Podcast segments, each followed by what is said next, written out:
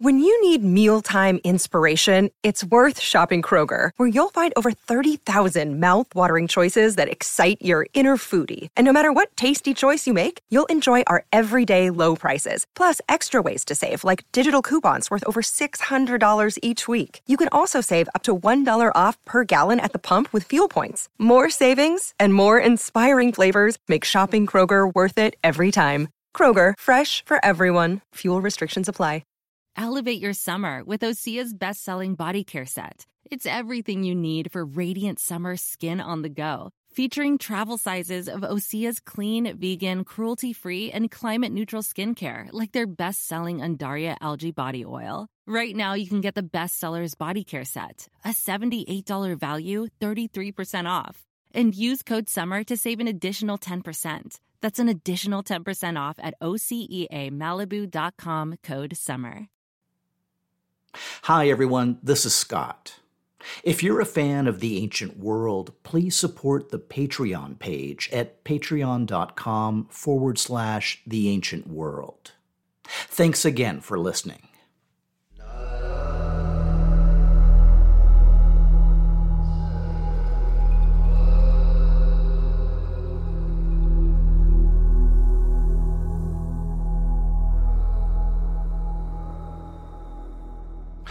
In bringing the story back to Carchemish, I need to start with some good news and bad news. I'll assume that you're bad news first types of people, so I have to tell you right off the bat that I need to make a few corrections and amendments to the story I've told so far. Which is what happens when you read a few dozen new articles, crunch a few numbers, and factor in a few new inscriptions. The good news is that I haven't led you too far astray, and also that the new aspects of the story actually make it more interesting. So let me take you back to the time of the transition from the great king Uratarhunta of Hatti to the country lord Suhi of Carchemish. Way back in episode C8, I said that a senior official named Suhi succeeded Uratarhunta to the throne of Carchemish in the mid 11th century BC. Based on my updated understanding, what I need to do is redefine the nature of that transition and also push it forward a few decades to right around 1000 BC which doesn't really screw things up too much, other than some associations I'd made to the attack of the Assyrian king Ashur-bel-kala and the report of Wenamun, both of which did take place in the first half of the 11th century. So, if you'll allow me, let me reground you circa 1000 BC in the Syrian city of Carchemish. The city's ruler is the Hittite great king Uratarhunta, who can trace his line all the way back to the Hittite great king Suppiluliuma I. Sometime during or shortly after Uratarhunta's reign, a large basalt monolith was raised in the temple of Kubaba at Carchemish. The stele bore an inscription in Luwian hieroglyphs concerning the great king Uratarhunta, great king, hero, king of the land of Carchemish, son of Sapaziti, great king, hero. For him a dispute arose with the land of Sura, and he opposed an army. To the king Uratarhunta, the mighty storm god and the goddess Kubaba gave a mighty courage, and he resolved the dispute. The text concludes by noting that Suhi, King Uratarhunta's dear kinsman, the ruler, the country lord of the city of Carchemish, put up this stele. The inscription was surmounted by a winged sun disk, the emblem of Hittite royalty. In episode C8, I mentioned that based on his name, the figure known as Suhi may have been of Sutu or Sutian extraction, with the Sutu being nomads of the Middle Euphrates. Regardless, the inscription clearly marks Suhi as both a relative of the great king and country lord of the city of Carchemish, a role that gave him the authority to erect a stele in the city's main temple.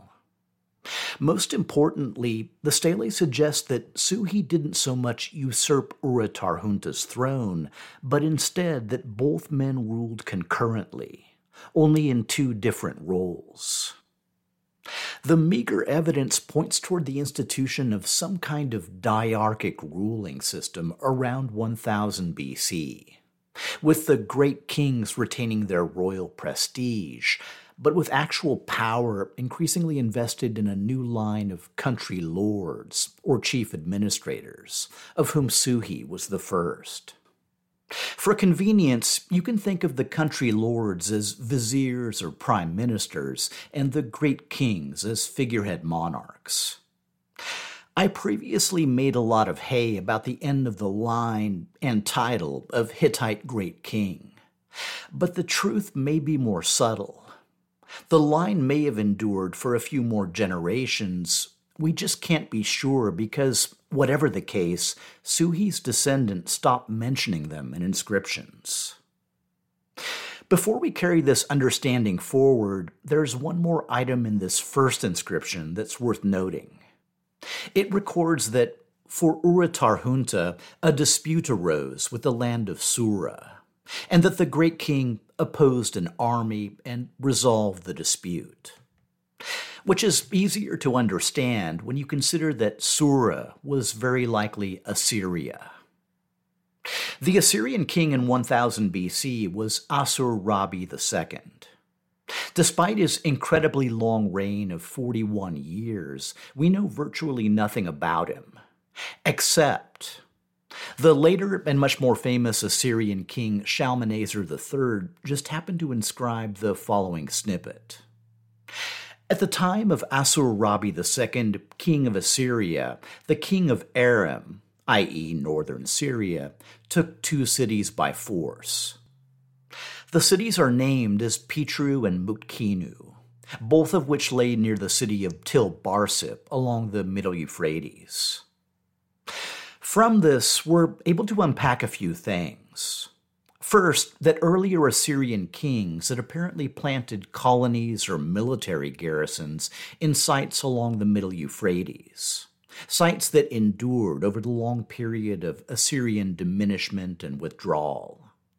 Second, that around 1000 BC, at least two of these Assyrian outposts were forcefully seized by a king of northern Syria.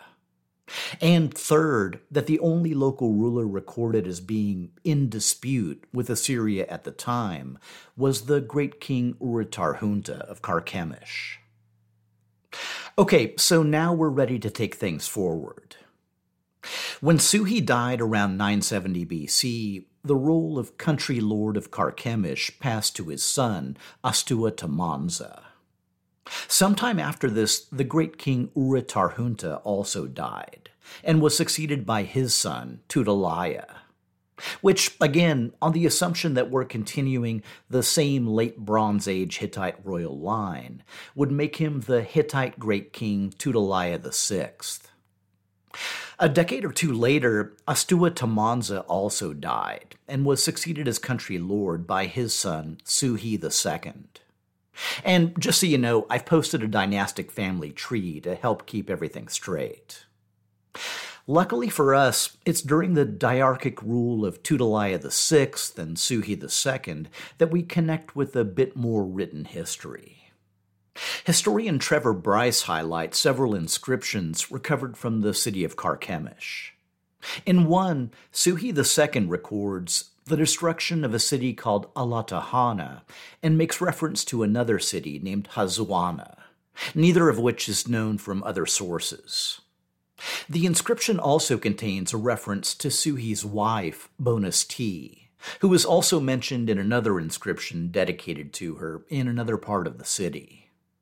Another text contains a reference to an upcoming marriage between his daughter and a king called Tudalaya. On the assumption that this was the great king Tudalaya VI, the inscription suggests that the great kings and country lords were linked through intermarriage. It was during the reign of Suhi II that the pharaoh Shoshenq invaded the south, as we covered last episode. At about the same time, the Syrian cities along the Euphrates became acquainted, or rather reacquainted, with a far more significant threat. A new eastern king had come to power, a king who, by his own admission, conquered, defeated, plundered, slaughtered, and flayed his captive enemies alive, with their skins hung over his city walls as a potent object lesson. And after securing lands to his north, east, and south, he'd begun to turn his attention west, in particular toward the Khabur River Valley. He also considered these lands to be his, or more precisely, those of his god, even if they currently happened to be occupied by Aramaeans. The ruler's name was Ashur Dan II, and he's commonly considered the first king of the Neo Assyrian Empire. We know all this because not only did Ashur Dan embark on a series of yearly campaigns, but he also recorded them in excruciating detail. In one Aramaean kingdom known as Yahan, Ashur Dan relates that I destroyed, ravaged, and burnt their cities. I pursued the remainder of their troops. I inflicted on them a major defeat and carried off their booty and possessions. The rest of them I uprooted and included them within the borders of Assyria.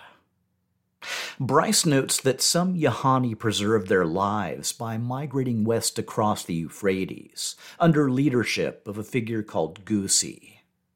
By 900 BC, they'd formed an Aramaean kingdom called Bit Agusi, the House of Gusi, near the ancient city of Aleppo. And I'm happy to report that now that Syria is settling back down, at least geographically speaking, I've posted a few new maps to help keep things straight. While the slaughter and conquest captured the headlines, Ashur Dan also devoted himself to the more workaday side of governing. He relates that I brought back the exhausted people of Assyria who had abandoned their cities and houses in the face of want, hunger, and famine. I settled them in cities and houses, and they dwelt in peace. He records installing Assyrian governors in recovered territories, and that he hitched up plows in the various districts of my land and thereby piled up more grain than ever before. By the time that Ashur Dan II died in 911 BC, Assyria was left with three main enemies the Babylonians to the south, the Nairi to the northeast, and the Aramaeans to the west, which are exactly the same regions that his son and heir, Adad Nirari II, spent the next two decades warring against. At roughly the same time, in the city of Carchemish, both Tudaliah VI and Suhi II also passed away. While Tudaliah was succeeded by two unnamed sons, Suhi was succeeded by his son, Katuwa. Luckily for us, Katuwa is the best documented ruler of the whole century long Suhi dynasty, so we can at least flesh things out a bit more.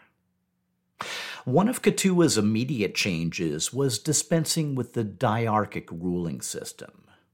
In one of his inscriptions, he records, a bit cryptically, that the city of Carchemish was empty, and that he acquired it by a legal transaction from the grandsons of Uratarhunta.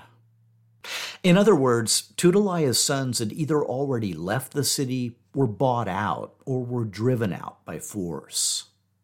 Either way, the days of power sharing were over. Before we dig into Katuwa's monuments, I want to give you a better grounding on the layout of the city itself.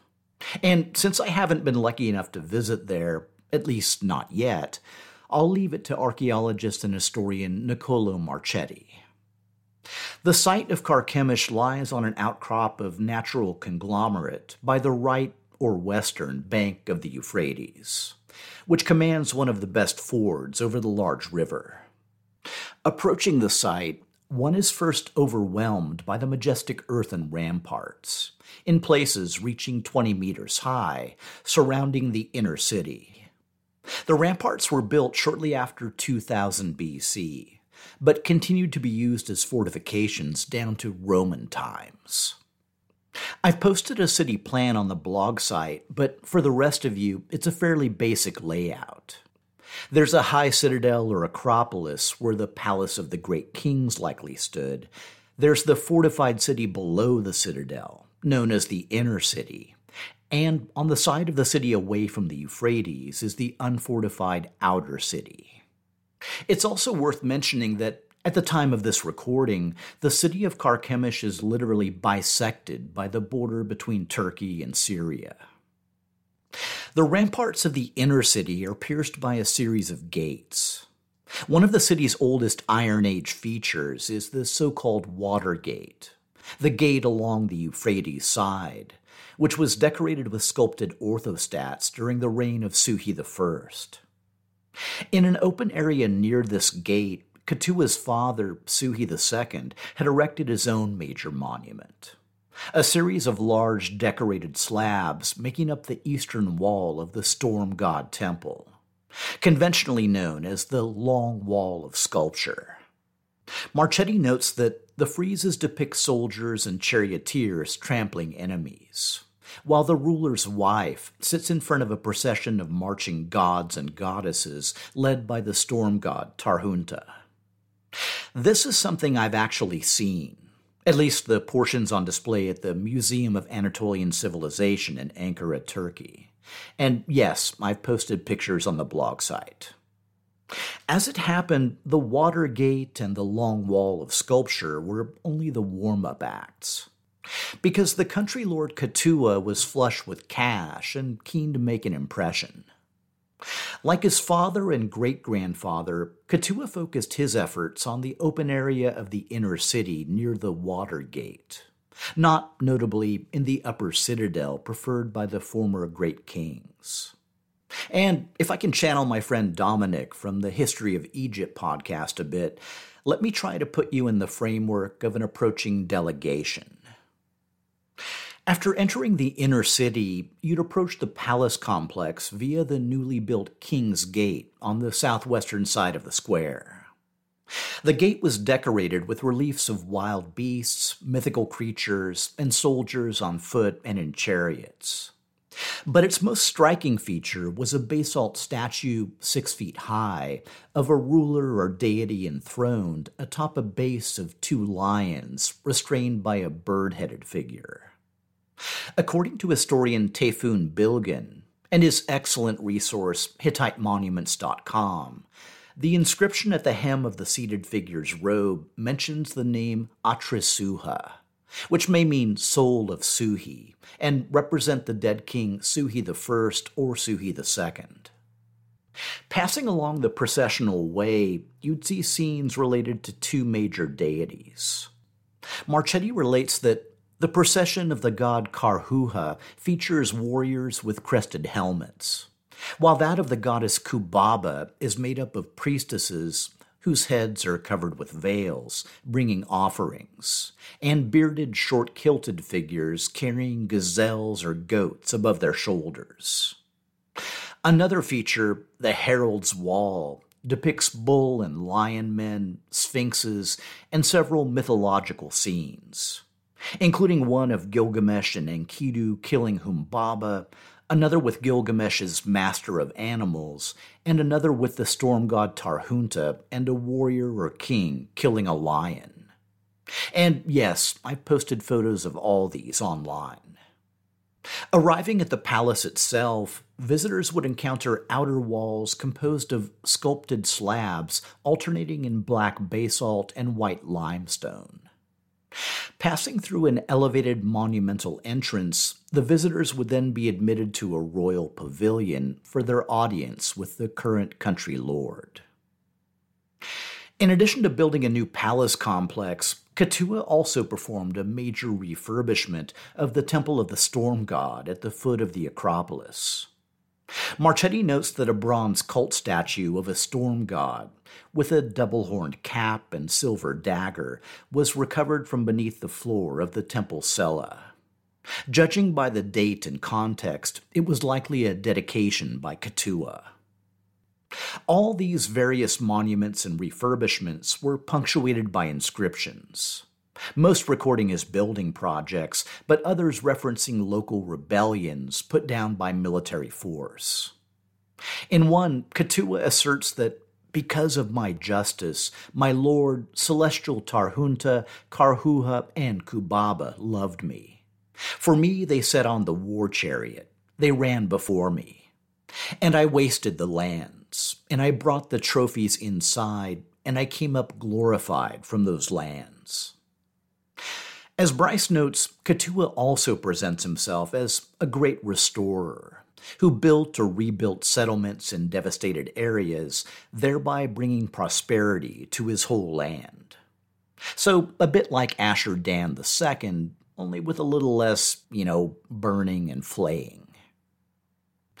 Katuwa's reign lasted from the last few decades of the 10th century BC into the first few decades of the 9th, roughly concurrent with that of Ashur Dan's son, Adad Nirari II. As I mentioned earlier, the new king campaigned in Babylonia, Nairi lands, and the Khabur River Valley. And by the way, if you want more details, you can subscribe to the Patreon page, where I just dropped a mini episode on early Iron Age Babylonia. But one of Adad Nirari's expeditions brought him uncomfortably close to the kingdoms of northern Syria. In a clay tablet recovered from the city of Assur, Adad Nirari records that by the command of Assur, the great lord, my lord, and the goddess Ishtar, mistress of battle and strife, he marched his troops to the Khabur region. He calls the territory Hanagalbat, which is what the Assyrians called Mitanni, since this was basically the heartland of the old Mitanni Empire. Every local city he approached surrendered without resistance. And Adad Nirari records that I received the tribute of the land above and below. Thus I became lord of the land and brought it into the boundaries of my land. After crossing the Khabur, he then marched to the city of Guzana, which Abi Salamu, a man of Bit Bahiani, held. This is the first mention of the Aramaean kingdom of Bit Bahiani, which was located east of the Euphrates, with its capital at Guzana or Tel Halaf. The kingdom had been founded the previous century by an Aramaean king called Kapara. And if you're at all familiar with the Aramaeans, you've probably seen an image of Kapara. You just may not have known who he was. His colossal statue recovered from the site, shows him seated on a throne, cup in hand, two long forelocks draped in front, and an expression of cool satisfaction. Its style is very different from anything else I've seen, and it's not the only innovative monument from the site. Excavators also recovered a striking man sized bird of prey with bizarre telescopic eyes originally fitted with colored inlays. These monuments are among the earliest we have from a largely Aramaean culture, one not heavily influenced by the Neo Hittites, Phoenicians, or Assyrians. With no written records to shed more light, all we can really do is admire them. From Guzana, Adad Nirari marched south along the Khabur River visiting, camping his army in, and exacting tribute from a lengthy list of cities, all of whose rulers he claimed to make his vassals. Approaching the junction of the Khabur and the Euphrates, he entered the territory of Bit Halupe, from whose rulers he also exacted tribute. Toward the end of the campaign, the king records that I marched to the city of Sirku, which lies on the other bank of the Euphrates, and which Mudada, the Laqe, held. Adad Nirari subjugated Laqe and compelled the usual tribute. And while the territory wasn't necessarily substantial, the incident was significant. Because it's the first time since the raid of Ashur bel Kala that the Assyrians had crossed the Euphrates. Shortly after his return to Assyria, Adad Nirari II died and was succeeded by his son Tukulti Ninurta II. The name was clearly meant to evoke the high point of Assyrian prestige. As you may recall from episode C3, his Bronze Age namesake, Tukulti-Ninurta I, was a powerful king who defeated both the Hittites and Kassites. In any event, the priorities of Tukulti-Ninurta II were basically the same as his father's, and he spent his reign fighting in many of the same regions, though he never crossed the Euphrates. While successful, at least in Assyrian terms, Tukulti-Ninurta II only ruled for six years before dying in 884 BC. His most potent legacy was paving the way for the reign of his son, Ashur Nasir Apli. Ashur is guardian of the air, better known to us as Ashur Nasir Pal II. The new king would change both Syria and Neo Assyria in countless significant ways, many of which we'll cover next episode. But right off the bat, it was business as usual conquering cities, massacring prisoners, and impressing captured soldiers to work on his projects.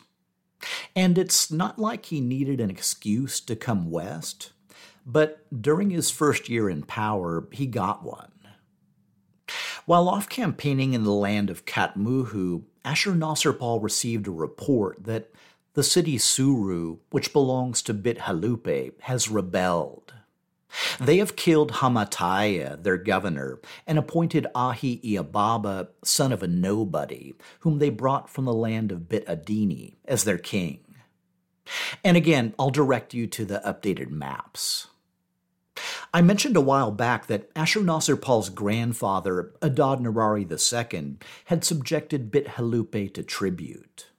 So, to unpack the report a bit, the Assyrian vassal king of Bit Halupe had just been killed and replaced with a ruler loyal to Bit Adini. We'll get much more into Bit Adini next episode, but the kingdom's ruler in 883 was either a man called the son of Ariahina or possibly the son of Hamiyata. Whoever it was, their apparent motive was testing the resolve of the new Assyrian king. It certainly got his attention. As Ashurnasirpal records, I mustered my chariotry and troops and made my way to the banks of the river Khabur. After extorting tribute from a few local towns, he marched on the city of Suru. He notes that the nobles and the elders of the city came out to me to save their lives. I captured Ahi Iababa, son of a nobody, whom they brought from the land of Bit Adini. With my staunch heart and fierce weapons, I besieged the city. All the guilty soldiers were seized and handed over to me.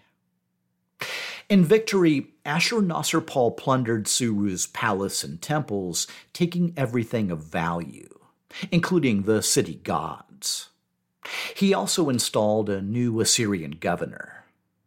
And then, well, Ashurnasirpal got downright brutal. I erected a pile in front of the gate. I flayed as many nobles as had rebelled against me and draped their skins over the pile. I flayed many right through my land and draped their skins over the walls. I brought Ahi Iababa to Nineveh, flayed him, and draped his skin over the walls of Nineveh.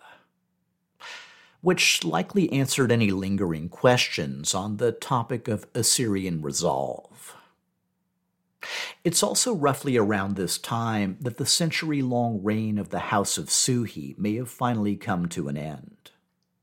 Upon his death in the 880s BC, the country lord Katuwa of Carchemish was succeeded by a cryptic figure named Sengara. It's possible he came from the same royal line, but it's equally likely he came from outside. There's no real way to know for sure since he left no royal inscriptions. In the years to come, Sengara would face two growing threats to his kingdom's regional prominence. The first, unsurprisingly, was the new Assyrian king. The second, maybe less anticipated, was the military expansion of a neighboring polity, the Aramaean kingdom of Bit Adini.